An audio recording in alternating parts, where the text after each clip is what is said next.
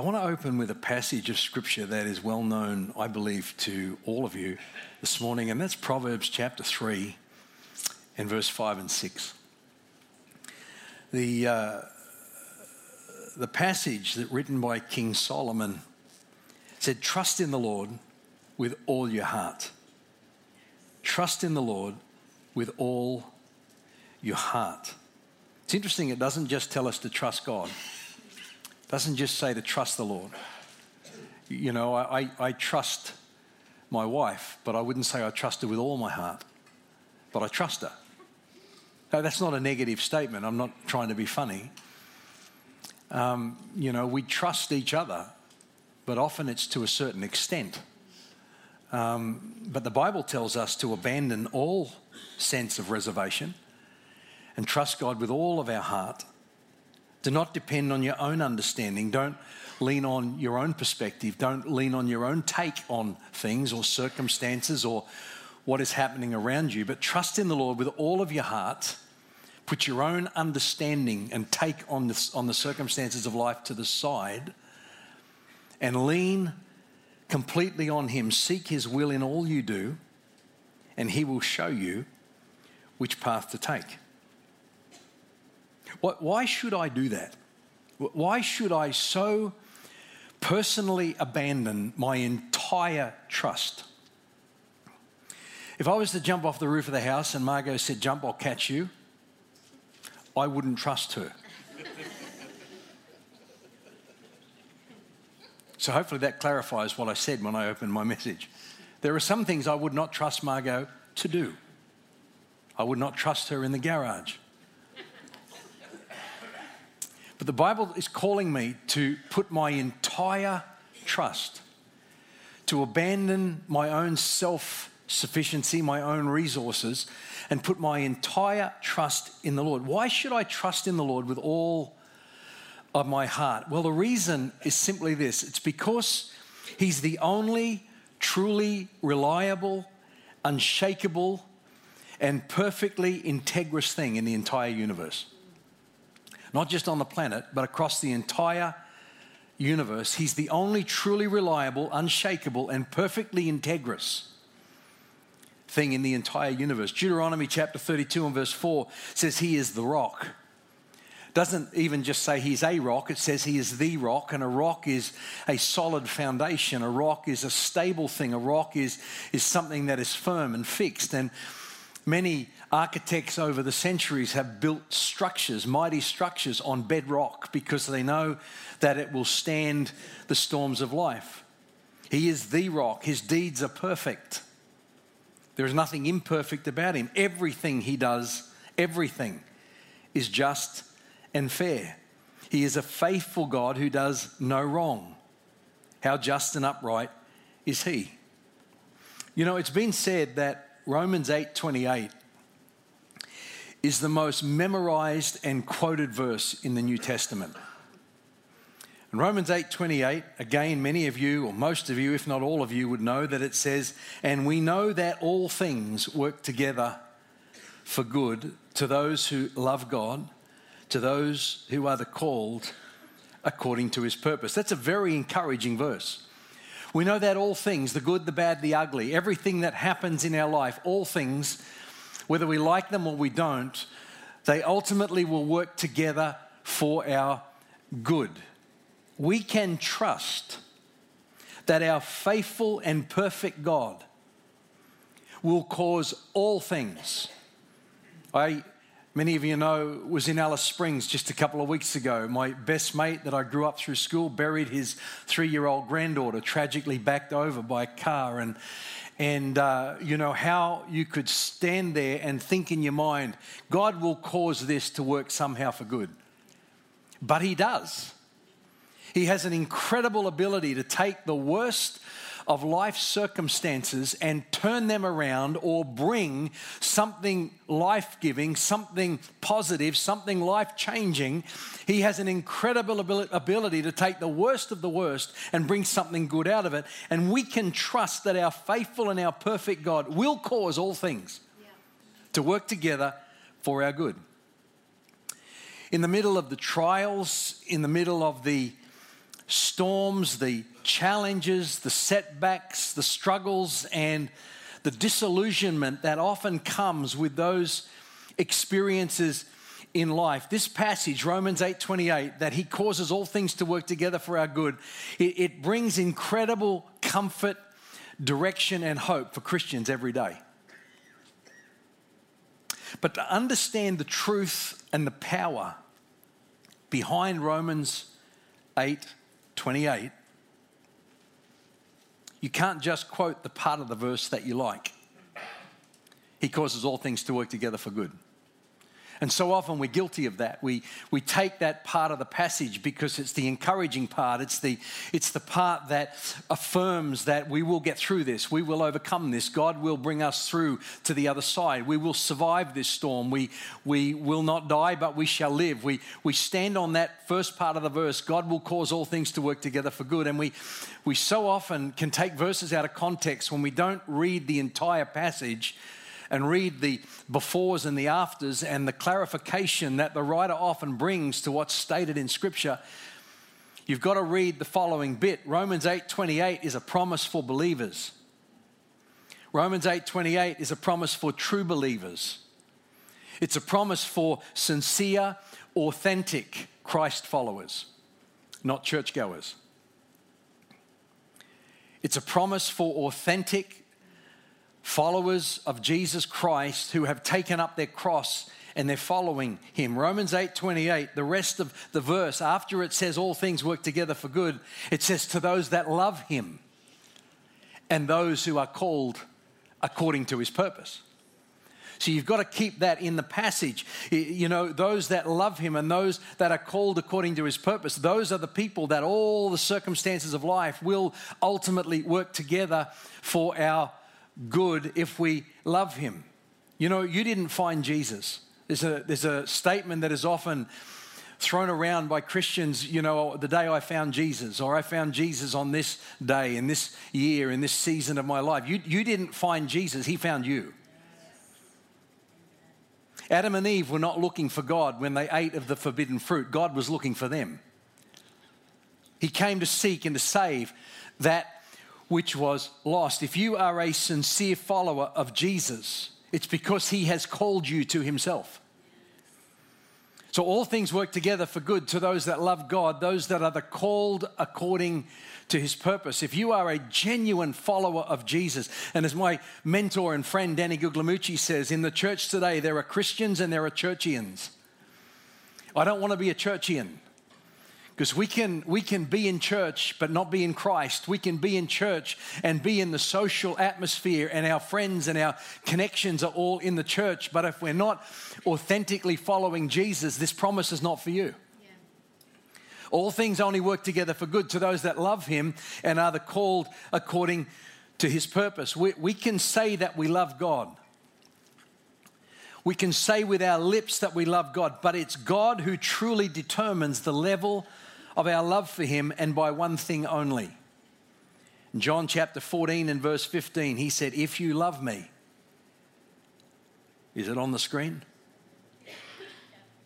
If you love me, if you, if you truly love me, you say you love me, but if you truly love me, keep my commandments. Our obedience to Him and His word, our, our submission to Him and His Word, our allegiance and our loyalty to Him and His values every day of our life, 24 hours of every day, seven days of every week, 52 weeks of every year, our allegiance and our loyalty to Him and His values is the benchmark that measures the authenticity of our love for Him.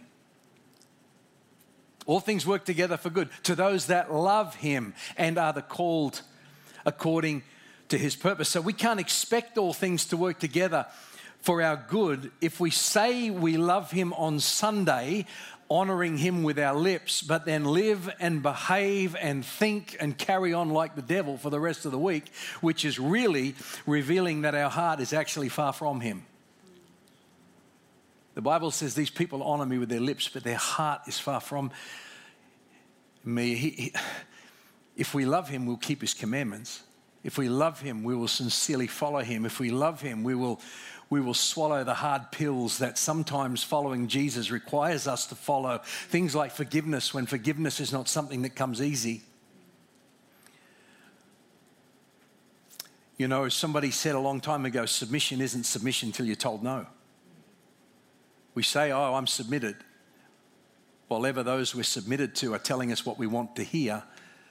But submission really isn't authentic until you're told no, and then we see whether you're submitted or not. If we genuinely love Him and are genuinely following Him, we can absolutely trust in the Lord with all of our heart and not lean on our own understanding, and He will cause all things to work together for our good. Exodus chapter 20 is the passage where God hands down the moral code for life to Moses. It's the Ten Commandments, the ten big ones. And he opens Exodus chapter 20 by saying, I am the Lord your God who brought you out of the land of Egypt, out of the house of bondage. You shall have no other gods before me. It's very easy for a Western mindset to read that passage and go, well, that really doesn't affect us in the Western world. I mean, we're not into idols, we're not into gods, we're not into worshipping foreign things. We don't light the incense and bow down and put fruit on the footpath. Uh, you know, to some foreign god, it really doesn't affect us. But did you know that worry, a lack of trust, can actually be a god? Worry can be a God. We can bow our heart and our mind to worry. We can worry about our family. We can worry about our finances. We can worry about our future. Anxiety can be a God. We, we can bend the knee of our heart to anxiety and give in to anxiety rather than trusting in the Lord with all of our heart and not leaning on our own understanding but acknowledging God in the midst of the turmoil and the storm and the challenge, we can actually bow our knee to anxiety rather than bowing our knee to the Lord. And rather than casting our cares upon God because He cares for us, we abandon our cares to a, an, a, an altar of worry and anxiety and stress and fear, which can also be a God. But if we genuinely love Him and bow our heart and our allegiance to Him and trust Him with, with all of our heart, whatever life throws our way. Even the tragic loss of a three year old granddaughter, whatever life throws our way, He will cause to work together for our ultimate good. You know, God has an amazing track record. If you're a Bible reader, you'll know that. You know, the experiences of God's people over the years has been quite amazing. I, I, I, was reading earlier this morning a little bit of the story of Noah, which is Genesis chapter 6 through 9. And when you think about what Noah went through and what Noah had to survive, what Noah had to do in obedience to the voice of God, which, which he would have been just like us, where you feel like God has told you to do something you don't really want to do, or it's not something that's all that exciting to do, and it's, it's quite a, a challenge when you realize what God's told you to do involves a storm, a very heavy storm, a big storm, a, a valley, a, a flood, or what, whatever it might be. It's not always easy. And when you, you're under the pump and you're under the pressure, it can be very easy to start questioning did God really say that? Have I heard correctly from God? Because this is not pleasant what I'm going through. And as I'm reading the story of Noah, as you get to the end of his life, it says he planted a vineyard and he got drunk. I don't blame him. I think this man had post traumatic stress disorder, far worse than anybody has ever had before or after him. When you think about what that man went through, what that man witnessed, what he faced, I want you to build an ark. The earth was so wicked. God said, I want you to build an ark and I want you to take your family because Noah had found favor in the eyes of the Lord because he was upright and righteous in the eyes of God. And God said, I'm going to destroy not just the city, not just the town, not just the region, I'm going to destroy the entire planet. At that time, Noah had no idea how big the planet was, but he knew there was a lot of people where he lived. So he said, I want you to build a boat. I want you to take a pair of every species of every living thing onto that boat so you preserve life, so you can start again once I've destroyed the earth. And uh, Noah built the ark and then took his family and everybody into the ark. And then he watched an entire civilization scream as they drowned. That would have been traumatic. Years ago, I witnessed a very traumatic event of somebody who was almost fatally injured. Their body was so badly messed up. And I, I watched while they worked on him. It was traumatic. I never talked about it. I just kind of just bottled it up inside, went home, and at night I would relive, see it over and over in my mind. And it was a trauma, but I internalized it and bottled it up. And, and uh, you know, a number of years later, somebody asked me about that event, and I burst into tears. I couldn't understand why that was. It was, it was a traumatic event. But that's mild compared to what Noah would have witnessed what Noah would have seen. And then the flood comes and the people die, and he, he witnesses this and he hears their screams as they begging, Please open, let me into the boat, save me. But he couldn't out of obedience to God. And the flood comes, the waters rise, and everything's destroyed. And then for five months, there's silence from heaven. Nothing. Five months. He's in a boat with all these animals. You this was not Royal Caribbean wasn't Princess Cruises. This was a filthy, smelly ark. No deodorant, no fly spray, no flushing toilet. Five months. Five months. And in Genesis chapter 7 and verse 24 through to chapter 8 and verse 1, we read the water covered the earth for 150 days. And then we see these two little words that I love so much that you see often in scripture. The, the, the water covered the earth for 150 days, but God. But God remembered Noah and all the animals in the boat. But God came to the moment. God came in the midst of all the pain and all the trauma and all the turmoil. Why? Because Noah hung in there and kept trusting God with all of his heart. He hung in there as the, the days went by and the weeks went by and the waters did not seem to subside. There was no appearance of any kind of dry land. The mountaintops were under the water and, and it went on week in and week out. For five months, he's on this boat. The seasickness would have been unbearable. But after 150 days, after five months, God, but God, remembered Noah and came through. All things work together for good. Genesis chapter 19, it's the story of Abraham interceding for Sodom and Gomorrah. The Lord comes to him and, and says to his friend Abraham, because Abraham was known as the friend of God, God said, Shall I con- conceal from Abraham what I'm about to do? And he said to Abraham, He said, uh, I'm going to destroy Sodom and Gomorrah. And Abraham at that point realized, don't put the scripture up yet, I'm not ready for it. Abraham believed and realized at that time that his nephew Lot and his wife was in the city. Abraham said, Lord, what if there were 50 righteous in the city? Would you still destroy it? He was interceding. The Lord said, If there's 50 righteous, I'll spare the city.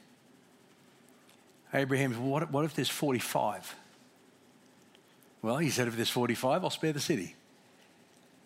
40?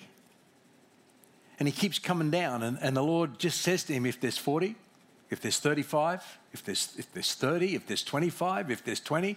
And Abraham brings it all the way down to 10. What if there's 10? Maybe Lot had 10 in his family. You see, it's interesting. Lot was not a wicked man. In fact, Second Peter tells us that Lot was a righteous man. He was a righteous man and God delivered him. Although he wasn't a wicked man, he was a foolish man. You know, when their crops grew and, and uh, Abraham's livestock and his servants and his wealth expanded and grew, Lot's was growing at the same pace, and the area got so small that Abraham said, Let's not allow this to bring conflict between us. Let's not allow this to drive a wedge. We're family, we're, we're relatives. He said, Lot, I want you to lift up your eyes. I want you to look all around. He said, If you go left, I'll go right. He said, If you go left, I'll go right he said, If you go right, I'll go left. So whatever you want, Lot, I'm giving you the choice. That's a big man to do that. But you see, I believe Abraham was trusting the Lord with all of his heart. God already had a promise from Abraham that, you know, you lift up your eyes, Abraham, everything you see, I'm going to give it to you. So I think deep down, Abraham already trusted no matter what I give to Lot, I'm going to get it anyway. And when you follow the story, it's really interesting because Lot was a foolish man, but not a wicked man. And as a foolish man, got Lot got his eyes on the lot, took the lot, and lost the lot. And he lost the lot and ended up in Sodom. And Abraham is still really moved by this connection with his family. He says, God, he said, you know, if, if there's righteous people down there, please don't destroy the city.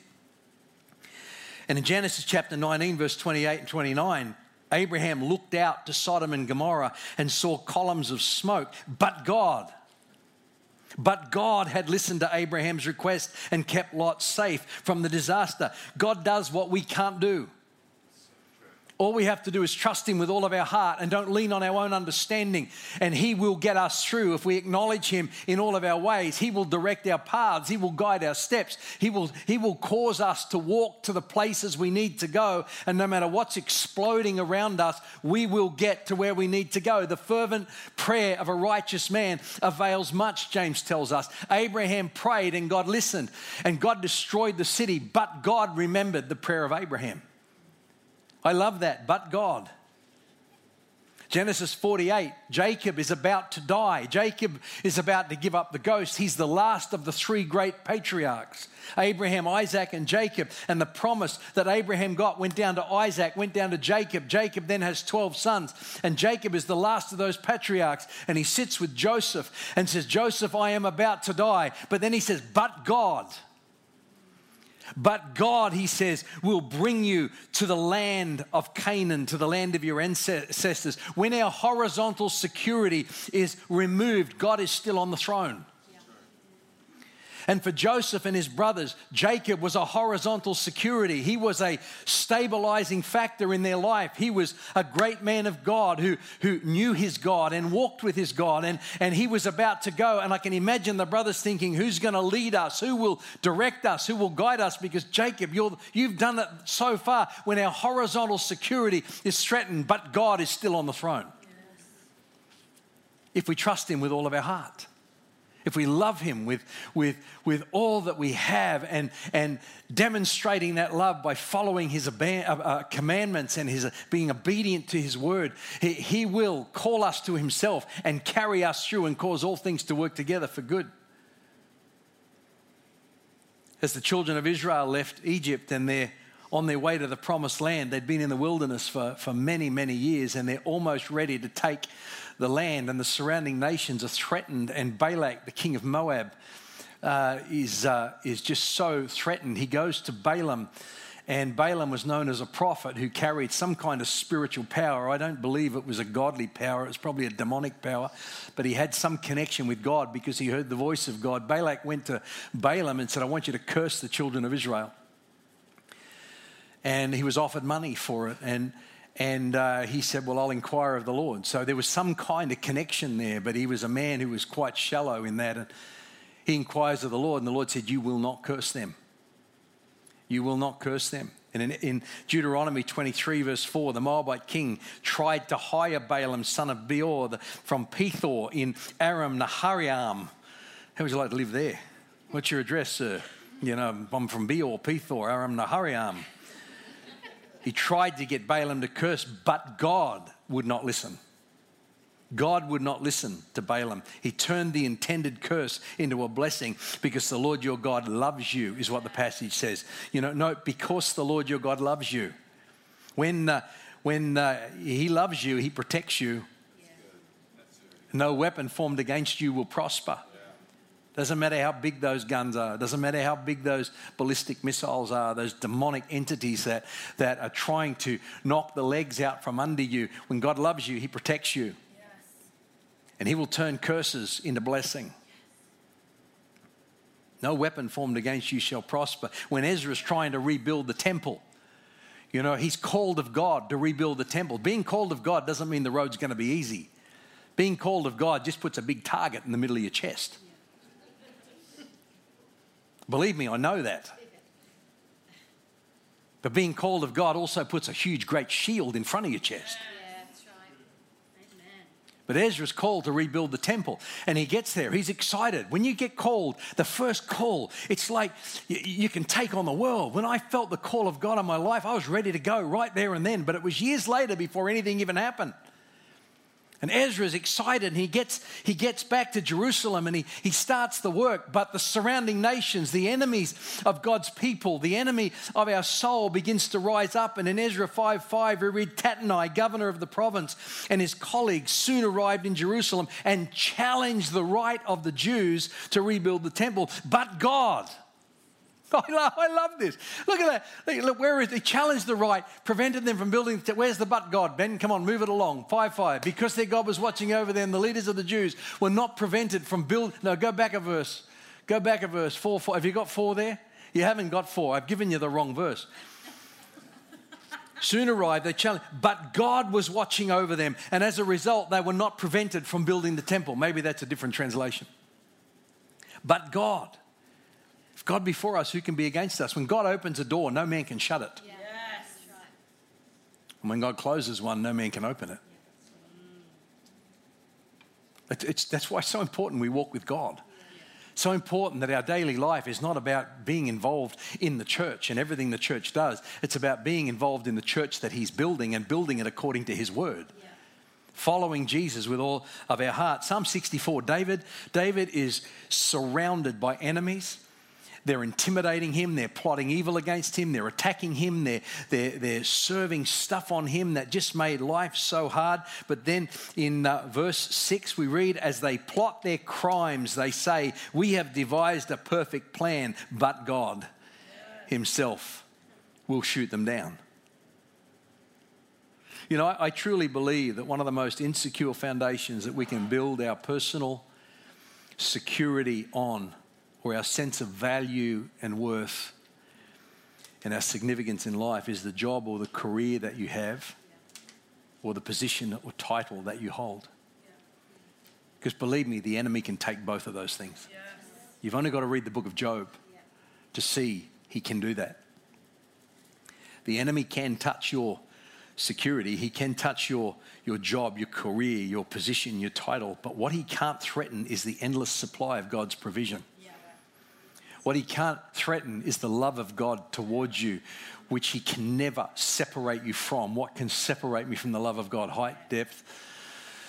You, you know the passage. You know, what he cannot threaten is my status as a child of God my status as a joint heir with Jesus. He cannot uh, threaten the Lord, who is my strength and my shield. He cannot threaten the calling of God upon my life, that for which Jesus laid a hold of me. Paul said, I press on to lay a hold of that for which Jesus laid a hold of me. Jesus found you.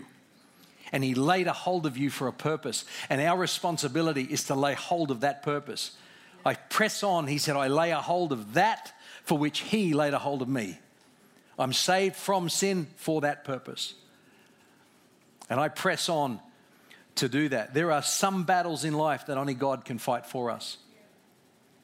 All that's required of us is the fight of prayer and faith. Yeah. Acts chapter 12 talks about King Herod Agrippa rising with an incredible thrust of persecution against the church. He has James arrested and put to death with the sword, publicly executed. And soon after, he finds the apostle Peter and arrests him. But the Bible tells us that it was the beginning of Passover, and Herod Agrippa did not want to offend the Jews by executing someone during Passover. So they put him in jail, and he told the, uh, the prison guards to guard him at all costs until after the Passover. And then he was going to come out and face the same fate as James, put to death by the sword. Why did James die and Peter didn't? Uh, we don't know. Why do some get healed and some don't? There's no explanation for that in Scripture. But he puts Peter in prison, tells the guards, You watch him till after the Passover. And then we read this interesting thing. It doesn't actually say the words, but God, but you could put it in there. But God knew where Peter was. And he goes to the prison an angel of the Lord goes to the prison, walks straight through the bars, kicks Peter in the side, and says, Wake up. Peter thought he was dreaming. He said, Stand up. And when he stood up, the chains fell off. And then he walked Peter out through the prison doors, which opened automatically in front of him. Walked out, and at the same time, there was a group of Christians praying for him because they knew he'd been arrested, they knew he was going to die in a few days. And they're praying for him, and Peter is led to the house where the prayer meeting's held, and he knocks on the door. And one of the ladies is so fervently praying for Peter's deliverance, opens the door, and there's Peter. She can't believe it, so she shuts the door in Peter's face and goes back into the prayer meeting. That's what happens. You read it, Acts chapter 12. She just closes the door in his face. And it says, left Peter standing there. She goes in and says, Peter's at the door. And they said, You've lost your marbles. Talk about a faith filled prayer meeting. We're praying for Peter to get delivered, and he's standing at the door. No, it can't be. You know, God, you can do anything, set him free. No, that can't be him. You know, it's like. And then someone else goes to the door because it says Peter kept knocking. And they, they let him in. Well, the next morning, the guards wake up, Peter's gone, and they're, they're, they didn't need laxatives that morning.